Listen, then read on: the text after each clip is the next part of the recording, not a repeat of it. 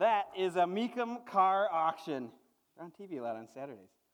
Um, if you have your Bibles, open up with me to Genesis chapter 18. We're going to be going through, uh, continuing our sermon series, going through the book of Genesis, and we're going to be calling this part of the sermon series, we're going to be calling it Rescued.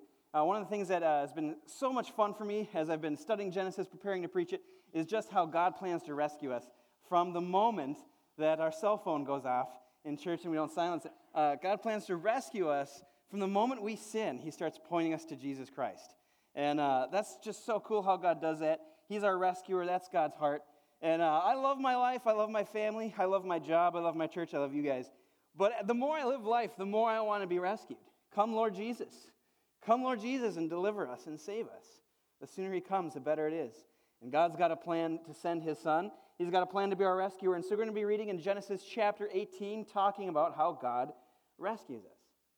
And that was a car auction. I've been really enjoying uh, these car auctions that I've been watching. They just roll car after car across this red carpet. And the auctioneer stands up front and he does his little thing. Oh, I gotta go to, can I get a 40? Can I get a 45? Can I get a 40? Reserve is off. That's my favorite part. That means the car is going to be sold. That means they've bid high enough that the guy is going to let the car be sold. And I've been watching these, and the auctioneer, he's got one job, actually, is to try to keep people excited and keep people engaged because they found that if somebody stands up and talks like that, like that's why they talk like that. You know, there's not some certain dialect in the United States where everybody just goes around saying those things. You know, go to go, to the grocery store and like, hey, how are you doing? How are you doing today? Are you doing all right today? Are you doing good? Are you doing like that? That's actually the thing that only auctioneers do, and it's because it keeps people engaged and excited. And they found that people pay more and spend more if that auctioneer speaks that way. They're out there to get every little bit that they can and draw every little bit that they can pull from the people. And when I pray to God, I find myself sometimes feeling like I'm doing the same thing, trying to pull things from God. And it's interesting, God can give me all these blessings, but it just never fails. My attention turns to whatever is wrong in my life, and I focus on it, and I beg God for it, and I start feeling like that auctioneer. God, can I get a healing? Can I get a healing? Can I get a deliverance? I can't get it, and maybe just a little strength. A little, little strength? A little piece. God, can I just a little piece over here? and I, I think that shapes our perception of God. I turn my perception from all these blessings to this little thing, and then I feel like God either doesn't see me or doesn't care or is distant because I've got this one thing in my life. For many of us, it's bigger it's a real deal. You know, our suffering is real.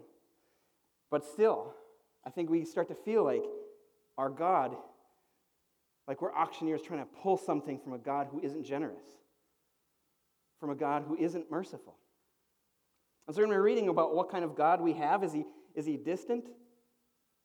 Is he uncaring?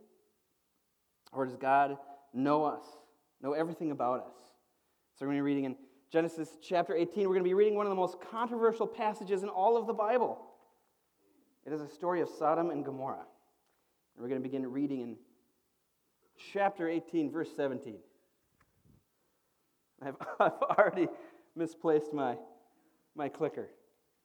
Um, Josh, if you could just have a, click. Actually, we're going we're gonna go forward and we're going to talk about what we've been doing in Genesis uh, so far. Let me see if I can find it down there.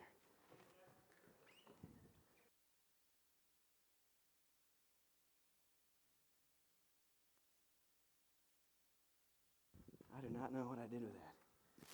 All right, so Josh, if I could just have you go through. So this is where we've been in Genesis. This is where we're at. Uh, we started reading in Genesis in chapter 1, right at the beginning, and God creates everything. And He creates everything good. That's the kind of God we have. And we're going to be talking more about that in a moment. I can't wait to talk more about that in a moment. But God creates everything. He creates the good. And Josh, can I ever go to the next one? From now on, I'll just go like this, and you can turn this slide. So, uh, human beings, we rebel and sin, and this is where all evil enters into God's good creation. God creates everything good. Human beings reject God. As we reject God, we become ungodly. That makes a lot of sense. And it's not long before we are thoroughly ungodly. Um, we've rejected God fully, and people no longer know God. We no longer know this good God who has created us. And so God's got a plan to rescue us and to fix this situation. God always knew that this would happen. He'd always know that He'd come in the flesh. And so, what God does to start this process of salvation and rescue is that God picks a man named Abraham who he's going to teach about himself. And so, we talked about that. And then uh, God begins teaching these people who no longer know him about himself. And now, now we've sort of gone beyond Genesis here, and we'll go through the rest of the Old Testament so we can see how it fits in. That's Exodus, Leviticus, and Deuteronomy. People who no longer know God, what he wants, what he's like, God begins giving them his teaching. We sort of think we have in this today and age, I don't know why, but we have this perception like the world's going down. And um, it probably is in a lot of ways, for sure. Uh, but the world back in uh, Genesis chapter 6 is far worse than it is today. Our world has had thousands of years of God's teaching uh, to bring us back to Him. And so I'm sure the world has, you know, lots of evil. It could be on a downward trajectory. But when we look back and at the passage today in Sodom and Gomorrah, we need to remember, like, this is not a suburban Blaine. Right? These are people who have thoroughly rejected God, who no longer know the Lord, and God is bringing His word to them. They're hearing it for the first time. We've had thousands of years of Christian teaching to influence us and our society. And so he begins teaching them who he is and what he's like, preparing us for his coming. And uh, the prophets especially do that. And then God comes and saves in the flesh. That's Jesus in the Gospels. All right, so begin reading in chapter 18. And so now we've been reading through where we stopped before um, we went into our Nehemiah series, where we stopped in Genesis right around Christmas. Uh, we stopped at the birth of Isaac. God has been promising Abraham all these children as numerous as the stars, as we saw in that picture on that timeline. And Abraham was waiting and waiting for a child. And God uh, finally delivers on that promise. Abraham had to wait and wait, but Abraham gets the promised child that God promised because God always comes through on his promises. And in, uh, on Christmas, we talked about how God promised Jesus, and we paralleled that, and how Jesus was the promised child who came, how God always keeps his promises. And so here we're going to actually take a step back in between Abraham waiting for that promise and God delivering that promise in chapter 19, uh, chapter 21. There's a story that takes place from chapter 18 through 19 that we're going to go back and we're going to read the story of Sodom and Gomorrah. So we'll go back just a little bit from where we were at Christmas. And so starting in verse 17. It says this The Lord said, Shall I hide from Abraham what I am about to do? Seeing that Abraham shall surely become a great and mighty nation, and all the nations of the earth shall be blessed, blessed in him. For I have chosen him that he, may, that he may command his children and his household after him to keep the way of the Lord by doing righteousness and justice, so that the Lord may bring to Abraham what he has promised him. And so here, God already knows what he's going to do. He says, Should I hide it from Abraham what I'm about to do? God knows what he's going to do. God knows what he's already going to do. Now, spoiler alert, uh, what he's going to do is he's going to completely destroy the city. He is going to judge them, find them thoroughly worthy of death. And that's what God plans on doing to Sodom and Gomorrah. And why does God know what he's about to do? Is it because it doesn't matter anymore? What's they can't choose anything else? Like, if they turned and repented in the next few days, God's already made up his mind. He knows what he's about to do, and it doesn't matter, and it's over for them.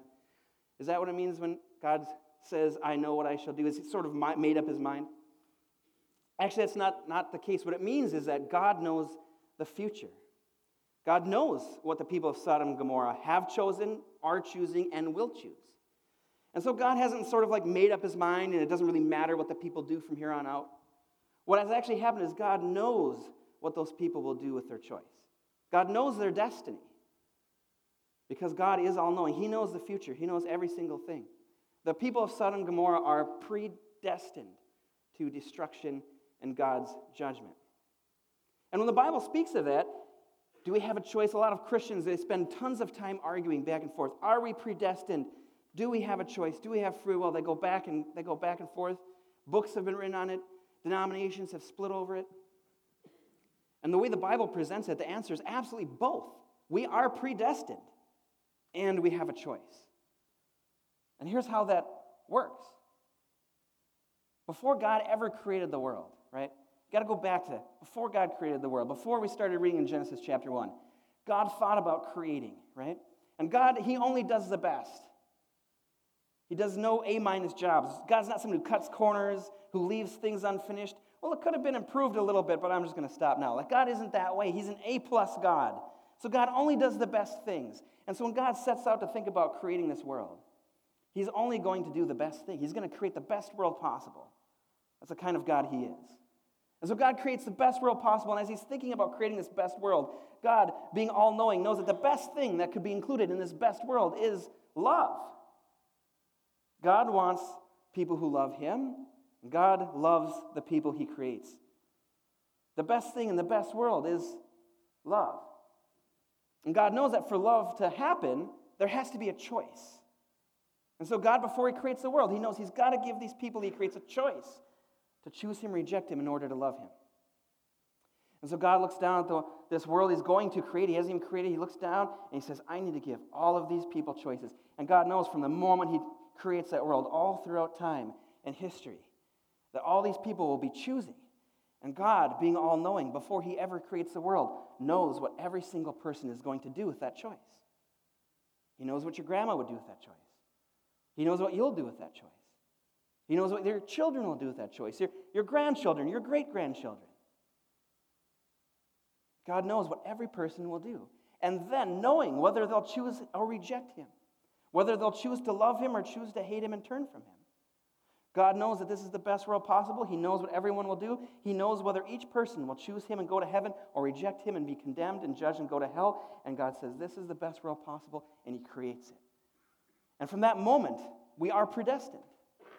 We're predestined by our choice. And we're predestined by God's knowledge of that choice. Now, God hasn't chosen for us. What He has done is chosen to create. And in doing so, by choosing to create and choosing to give us that choice, and knowing that, we are predestined. So when the Bible says that before the world began, God looked and chose you, He chose you as one of His children who would choose Jesus Christ and put their faith in Him. That is 100% true. Before the world began, God chose you because He saw that you would choose Him, and He chose to create. And from that moment, you're destined by your choice. And so here, the people of Sodom and Gomorrah, it's not that they're predestined to go on sinning at any moment. I shouldn't say that. It's not that they're, they must go on sinning. At any point, they could choose and turn and choose God. Their decision hasn't been made for them. God has given them a real decision, but God knows what they will choose. God knows what they will do with that choice. And He knows that they're fully worthy of His judgment and worthy of death. And God says, Should I hide this from Abraham? Should I hide it from him? Because God knows that the, what's coming to that people in that city. Is it, should I uh, back up or move forward? Or we're good? What's that? We're good? Um, God knows what's coming to that city is going to be violent. It's going to be destructive. It's going to be frightening. It's going to be shocking. Now, Abraham is someone who's getting to know God. He's someone who, just like in Genesis chapter 6, the world had lost its knowledge of God through rejection of him. So Abraham's getting to know God, and God's looking down. He's saying, What will Abraham think if I do this, right? What will Abraham look at that? Should I hide it from him? And the answer, of course, is no. The answer is no, because God is good in all that he does, and nothing that he does needs to be hidden. God asks, Should I hide it from him? My question to you is Should I hide this from you? Should I hide this passage from you? Because very few churches will talk about this in their, in their services. And I know that we do. We read through the Bible and we read through these passages and we don't avoid them. I'm telling you, I wish there were fewer of them. When I pick a passage like Genesis, when I go through the book of Genesis, and I'm excited to preach Genesis, it's for all these reasons of like how God masterfully reveals his plan of salvation to us in Jesus Christ. And as I go through, I'm really excited to preach those. And as I go through, whether it's a book like Genesis or a book in the New Testament, I'm always surprised at how many passages there are on God's judgment.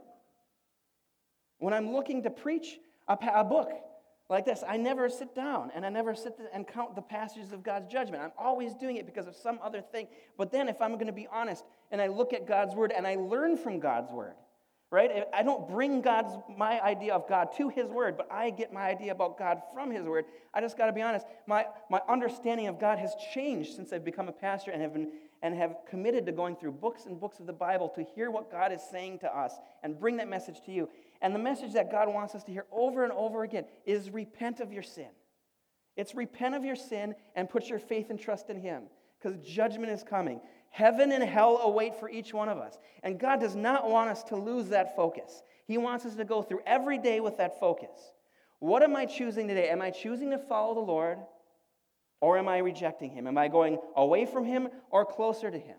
God wants to save us. Now, every opportunity, every area of your life is most certainly important to God. And there, every area of life is covered at some point in this Bible.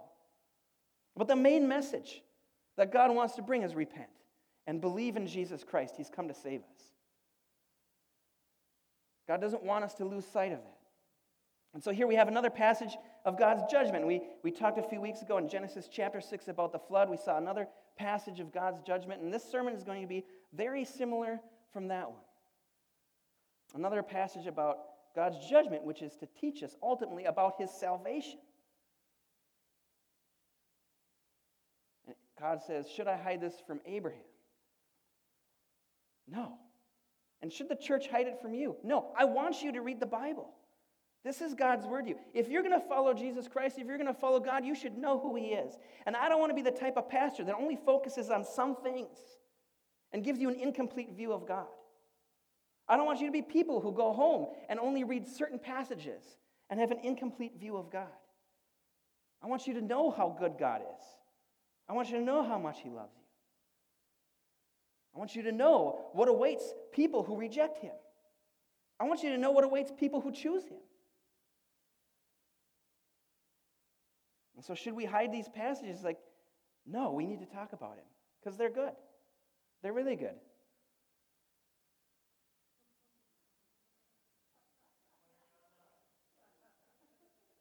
All right, let's go to, there we go. Oh, can we go back to Marty? Um, so this is Marty Sampson. I gave an example a few weeks ago when we talked about the flood. I'm going to talk about him again today. Uh, maybe some of you weren't here for that, or maybe uh, some of you have forgotten. Um, but this is Marty Sampson. Now, if we don't talk about things like this, uh, people leave the church because they read the Bible at some point and they realize that they have a God of judgment and they can't handle, they can't serve that God. This is Marty Sampson. He's a worship leader. He's a worship leader of the largest church in the world in Australia.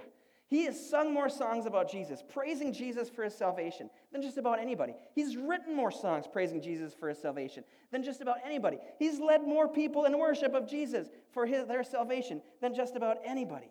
And recently, Marty left the faith and said, I'm no longer going to be a Christian because the church has hidden things from me.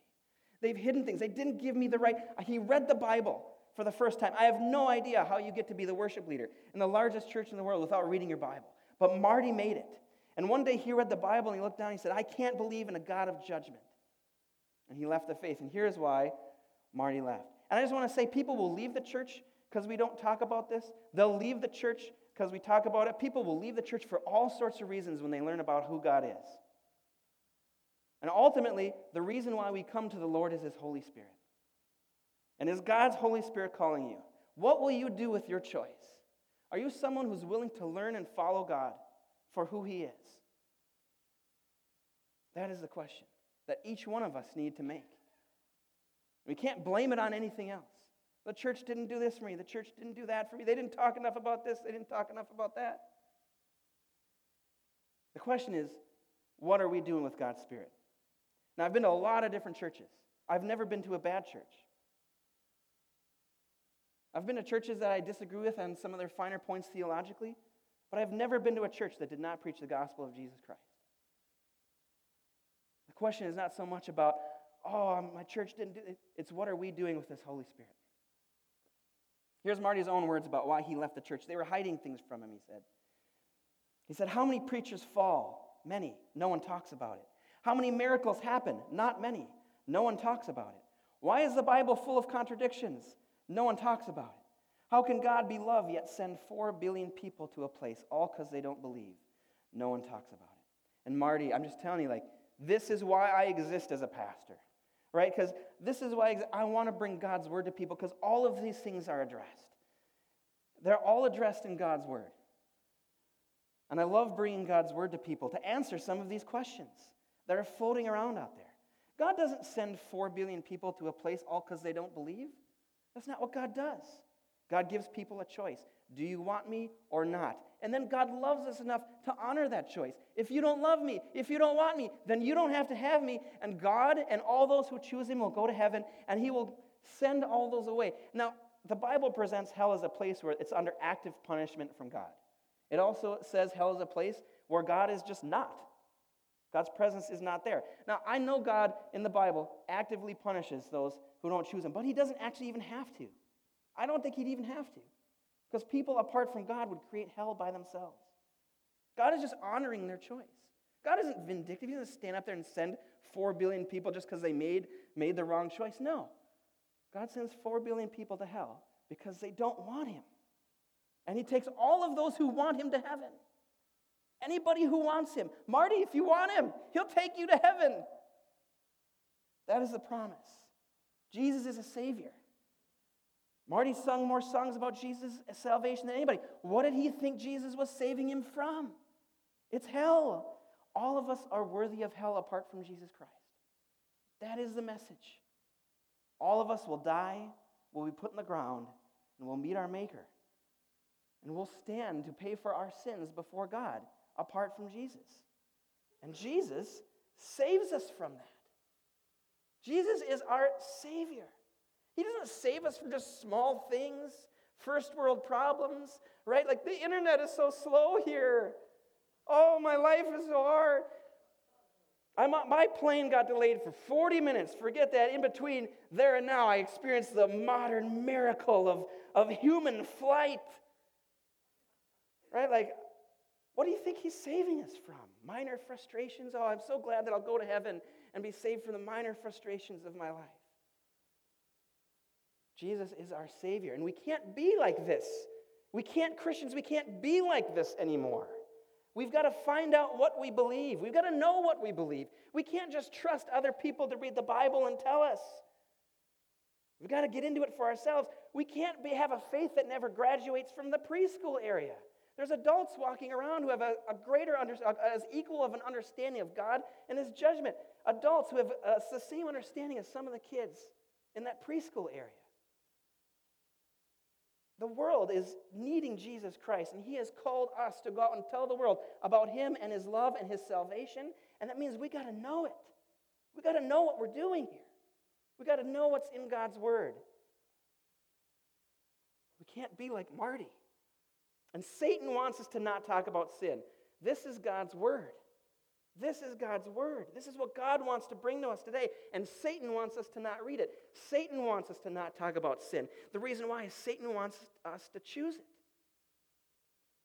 He wants us to choose it. Sin separates us from God, it separates us from each other. And Satan wants us to keep it and hide it. I don't want to talk about it. I don't want to, don't tell me I should repent of it. I want it. I want it. Satan wants us to keep choosing it. Here's what happens if we keep choosing our sin and we don't repent we stop following the Lord. And at many points, we stop believing in Him completely. Because what happens is as we don't talk about our sin, as we don't call it out, as we don't repent about it, as we don't talk about God's judgment on it, we keep choosing it and choosing it and choosing it, and we don't repent, and we love it more and more. We just love it more and more. And Jesus, here's the deal if Jesus is first in your life, you're going to experience the joy and the love that comes with being a Christian, the inspiration, the Holy Spirit, the presence of God, all of those things that we want. If Jesus is first, if he's second, if he's third, if he's fourth, suddenly it's not fun anymore. It's just it's just a brutal slog.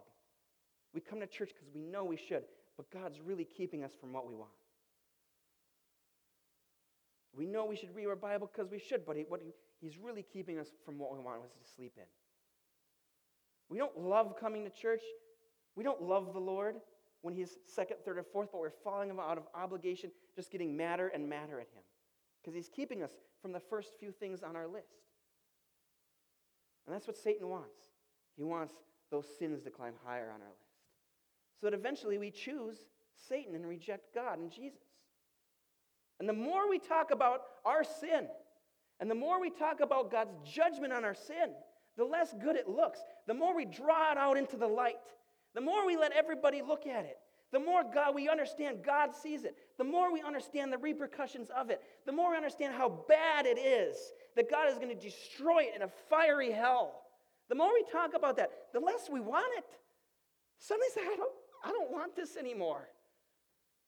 This feels really good right now, but all of a sudden we start looking at the bigger picture and you're like, no, I don't want it anymore. I repent of that sin and I choose to follow Jesus Christ. Because this is hell. I want to get away from that. Suddenly, that sin looks a little more disgusting when you realize the hellfire and brimstone that awaits And suddenly you want to repent a little bit more. And I talk about this kind of stuff up here, I want you to love the Lord. That's what I want. I want you to love the Lord so much that you choose to repent of that sin and follow Jesus. What I want in my life is I want Jesus to be first. My heart is an idol factory. Jesus is always slipping down my list. I'm always having to repent and seek God's Spirit to put him back first so I can experience that joy. When we talk about God's judgment, I want you to grow in your love for the Lord so that you make that choice for Jesus Christ. That you're one of those people that as God gives you that choice, that you choose Him. I want you to hate your sin. And I want you to turn from Satan and reject him. And I want you to believe and love in your Savior, Jesus Christ. So today we're going to read about God's judgment. We're not going to hide it. We're also not going to stop, talk, uh, stop there talking about it. We're going to talk about the bigger picture about how every single person who chooses God, that's what this story is about. We're disturbed by the destruction, the judgment, because that's what we're afraid of. And we know that at, at some level, deep down, we know that this is really, this is really what I deserve for my sin. And so we're so disturbed at the destruction and the judgment. But there's a story about God's rescue and his salvation, about how anybody who chooses to follow him, who chooses to turn and believe in him, will be saved. We're afraid of his judgment, so we think it's a story about his judgment. It's actually a story about his mercy and his salvation. And God says, Should I hide it for him? Of course not, for I've chosen him that he may command his children and his household after him to keep the way of the Lord by doing righteousness and justice, so that the Lord may bring Abraham, so that the Lord may bring to Abraham what he has promised him. Then the Lord said, Because the outcry against Sodom and Gomorrah is great, and their sin is very grave, I will go down to see whether they have done altogether according to the outcry that has come to me, and if not, I will know. God knows everything. He doesn't make any mistakes. He makes sure that he's right in all that he does.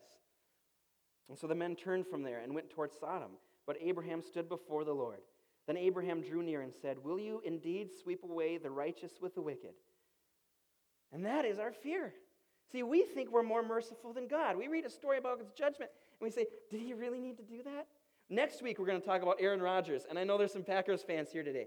Uh, Aaron Rodgers just rejected the faith, or actually hasn't explained why. And so next week, I'm really excited to do that. We're going to read Genesis 18 and 19 and Sodom and Gomorrah in context of Aaron Rodgers and his statements. And uh, we're going to talk about that. But Aaron Rodgers, again, people like Aaron Rodgers, his statement is, I can't believe in a God of judgment. God's not loving. What kind of loving God would send people to a fiery hell. I'll tell you what kind of God would do that, what kind of loving God would do that. A loving God who says, No more, no more, no more evil, no more people who are committed to evil, no more suffering for my children. That's enough.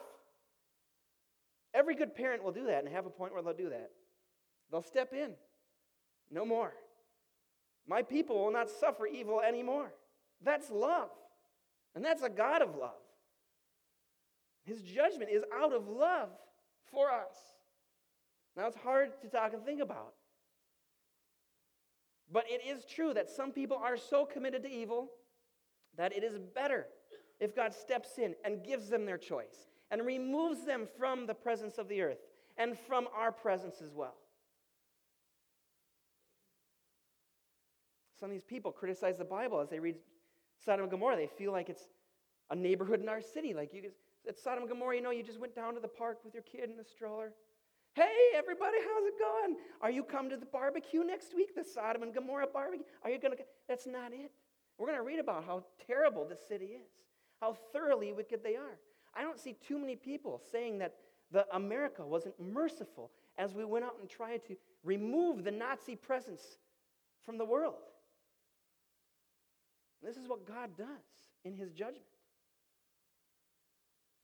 And Abraham feels this way. Wait, God, I have a hard time trusting you in this. Are you really going to sweep away the righteous with the wicked? Abraham thinks that somehow, because he doesn't know God, he's learning about God. He's worried. God, would you do this? Why would he think that a good God would do that? It's because he doesn't know him. He needs to get to know him. And we need to get to know him. You might feel like God is holding out on you. You might feel like God is causing bad things in your life, and you need to get to know the Lord. You might be blaming God in your life for a bunch of stuff that God isn't responsible for and actually stands with you against those things and plans to deliver you and plans to save you. But because of your lack of knowledge of God, you're blaming Him. Abraham needs, needs to get to know God. We need to get to know God. It's so natural for me to blame God when something goes wrong. God, why are you doing this? It's my reaction inside. It comes from a, a heart separated from God by sin. If I knew God, if He stood with me face to face, I wouldn't have any of those doubts about His goodness. I wouldn't be blaming Him for any of the things that are wrong in my life. Instead, I'd be praising for Him for His goodness and His promise to be with me and fix those things. Abraham needs to get to know God some more. And so do we. Verse 24 Abraham says, Suppose there are 50 righteous within the city. Will you sweep away the place and not spare it for the 50 righteous who are in it? Far be it from you to do such a thing, to put the righteous to death with the wicked, so that the righteous fare as the wicked. Far be that from you. Shall not the judge of all the earth do what is just? Abraham's kind of trying to remind God, hey, hey, you wouldn't do this, right? You need to be just, the God of all justice. He wouldn't do that. So for 50 people, will you spare the city? And God is not being reminded by Abraham about how good or how just he is or should be. But God is engaging this conversation because he's teaching Abraham about him. This is the kind of God I am. So they go through this long back and forth. Or Abraham thinks he's talking God down. He thinks he's talking God more and more to mercy. But really, what God is doing is just revealing more and more of how he's merciful to Abraham. And the Lord said, If I find at Sodom 50 righteous in the city, I will spare the whole place for their sake. Abraham answered and said, Behold, I have undertaken to speak to the Lord, I who am but dust and ashes. Suppose five of the 50 righteous are lacking. Will you destroy the whole city for lack of five? And he said, I will not destroy it if I find 45 there. Again, he spoke to him and said, Suppose there are 40 found there. He answered, For the sake of 40, I will not do it. And then he said, Oh, let not the Lord be angry, and I will speak. Suppose 30 are found there. He answered, I will not do it if I find 30 there. He said, Behold, I have undertaken to speak to the Lord. Suppose 20 are found there. He answered, For the sake of 20, I will not destroy it. Then he said, Oh, let the, not the Lord be angry. I will speak again but this once. Suppose 10 are found there. He answered, For the sake of 10, I will not destroy it. And the Lord went his way when he had finished speaking to Abraham, and Abraham returned to his place.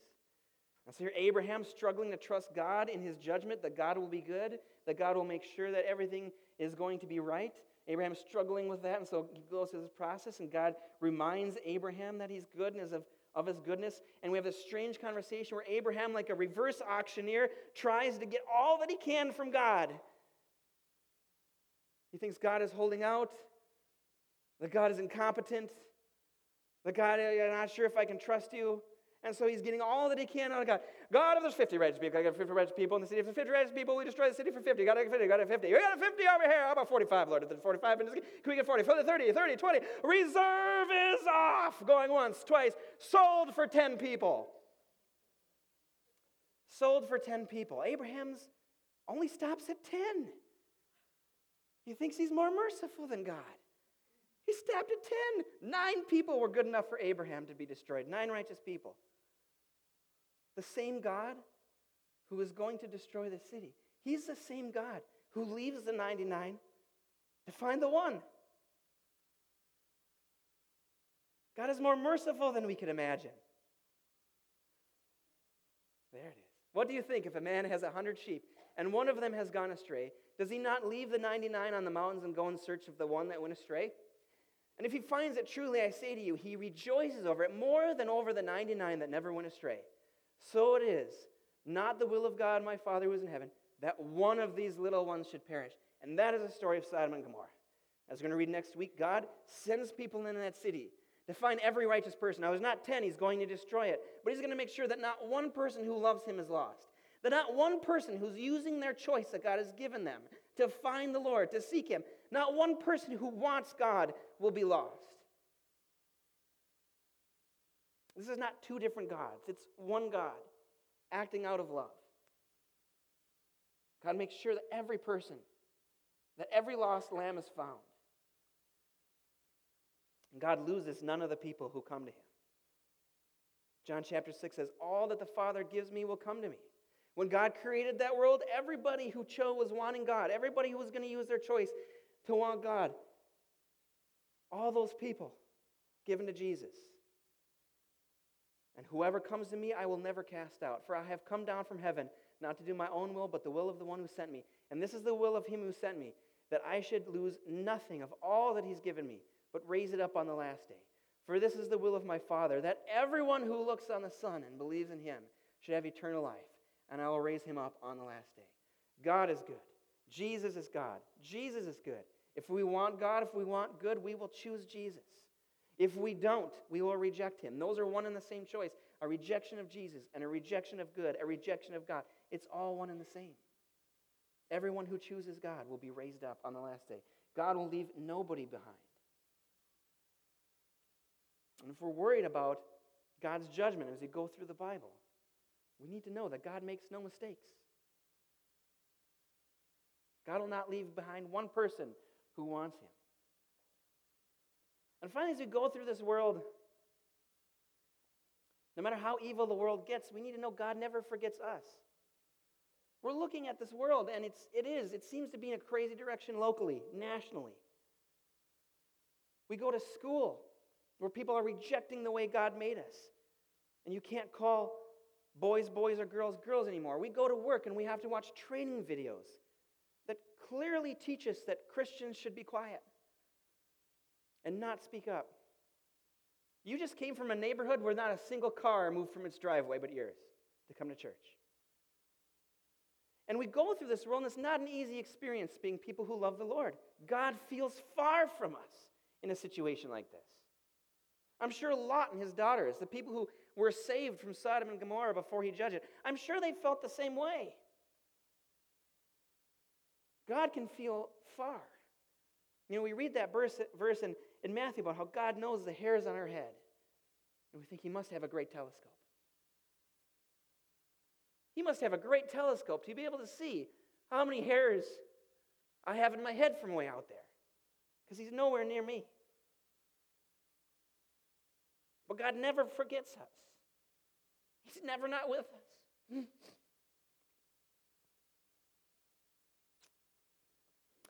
Even when God feels far, He is so close to those who love Him.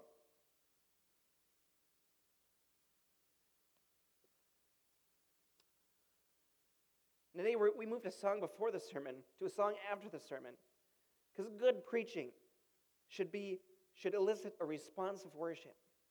As we read God's word and we read about how much he loves us. As we read about how he'll save us. We want to respond in worship. That's what God's word does. And so we moved a song from before the sermon after the sermon to give us some more time to worship him. Because God would come even if everyone rejects us in this nation. Even if everyone rejects God in this nation, Jesus would still come. For you. He would still send his son for you. If you're the only person in Sodom and Gomorrah who chooses to follow the Lord, Jesus would still come for you. It's the kind of rescuer we have, the kind of God we have. Let's pray. Lord, I thank you for your promise your promise that you will rescue us and save us from the evil of this world. God, as we go through it, there's so much to be thankful for. There are so many blessings. And God, I don't want to discount that in any way, but Lord, I can't wait for your return. I can't wait for your rescue. I can't wait for your presence. And Lord, as we have people here today, maybe some of them haven't made that choice. The choice that you've given, them. they haven't used that choice to repent of their sin and believe in you. Or maybe they thought they made that choice, but as time has gone on, they've realized that they love other things more than you. God, I pray that you'd bless us with your Holy Spirit, that we can turn and choose you, have the freedom to turn and choose you and put you first in our lives. God, I think of all the things that slip into my number one spot, and I reject them and repent of them, even good things. God, I want you to be number one. As wonderful as my family is, God, I want you to be number one in my life because you're so good. It's where you belong. God, as much as I might love your provision and, and my cars and my house and whatever. God, I want you to be number one in my life. God, I want to use that choice that you've given me to choose you over all things. And so, Father, by your Holy Spirit, I pray you'd bless us that we can use the choice you've given us to put you first. Holy Spirit, come into our hearts, come into our lives. Fill us, Lord, that we may know you enough and love you enough that you come to the first spot. And Lord, bless us as we receive this offering and as we stand and join in worship of you. In Jesus' name we pray. Amen.